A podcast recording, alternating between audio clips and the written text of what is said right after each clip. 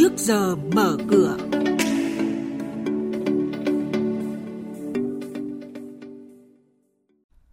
Thưa quý vị và các bạn, những thông tin về lãi suất đồng đô la Mỹ trên thị trường liên ngân hàng 63 dự án nhà ở tại thành phố Hồ Chí Minh đang đề nghị Thủ tướng gỡ khó do vướng các thủ tục và diễn biến trên thị trường chứng khoán sẽ có trong trước giờ mở cửa hôm nay cùng với các biên tập viên Bảo Ngọc và Nguyên Long.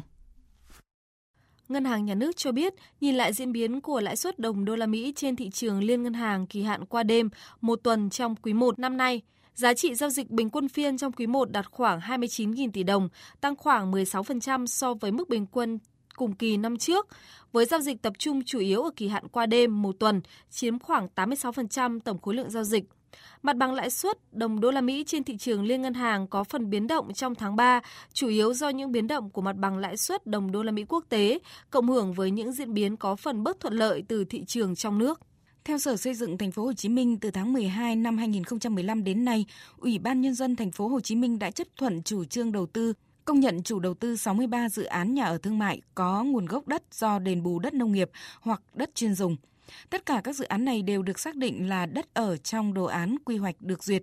Từ những khó khăn và vướng mắc về mặt thủ tục pháp lý đầu tư kéo dài, Sở Xây dựng dự định kiến nghị Thủ tướng Chính phủ phương án diện tích đất có nguồn gốc do đền bù đất nông nghiệp hoặc đất chuyên dùng nếu đã được xác định là đất ở trong đồ án quy hoạch được duyệt hoặc đã có văn bản của cơ quan thẩm quyền cho phép chuyển mục đích sử dụng đất để triển khai dự án nhà ở hoặc đã được ghi trong quyết định thu hồi đất khi giải phóng mặt bằng để thực hiện dự án nhà ở thì diện tích đất đó được coi là đất ở.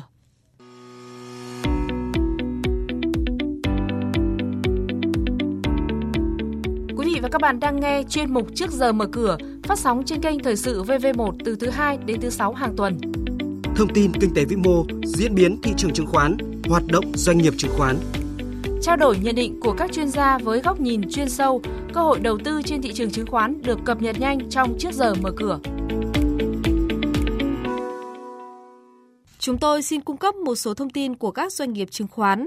Sở giao dịch chứng khoán Thành phố Hồ Chí Minh vừa có thông báo về việc đưa cổ phiếu của công ty cổ phần xuất nhập khẩu Quảng Bình, mã chứng khoán là QBS vào diện cảnh báo kể từ ngày 21 tháng 4. Nguyên nhân do lợi nhuận sau thuế của cổ đông công ty mẹ năm 2019 là âm hơn 173 tỷ đồng, căn cứ trên báo cáo tài chính kiểm toán hợp nhất năm 2019. Thuộc trường hợp chứng khoán bị đưa vào diện cảnh báo theo quy chế niêm yết chứng khoán tại sàn giao dịch chứng khoán Thành phố Hồ Chí Minh. Công ty cổ phần nông nghiệp quốc tế Hoàng Anh Gia Lai vừa có văn bản giải trình về nguyên nhân thua lỗ trong năm 2019 và các phương án khắc phục tình hình kinh doanh trong năm 2020.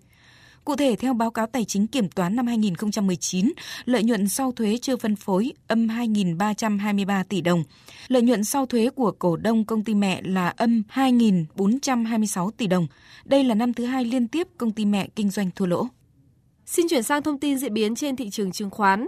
Thưa quý vị, thưa các bạn, phiên giao dịch hôm qua diễn ra với sự hưng phấn của thị trường và có lúc VN Index lên sát mốc 780 điểm.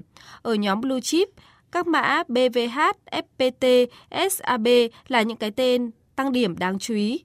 Nhóm hàng không sau khi điều chỉnh trong phiên sáng đã hồi phục khá tốt trong phiên chiều với HVN, ACV, SCS Đóng cửa phiên giao dịch, chỉ số VN Index tăng 9,81 điểm lên 777,22 điểm.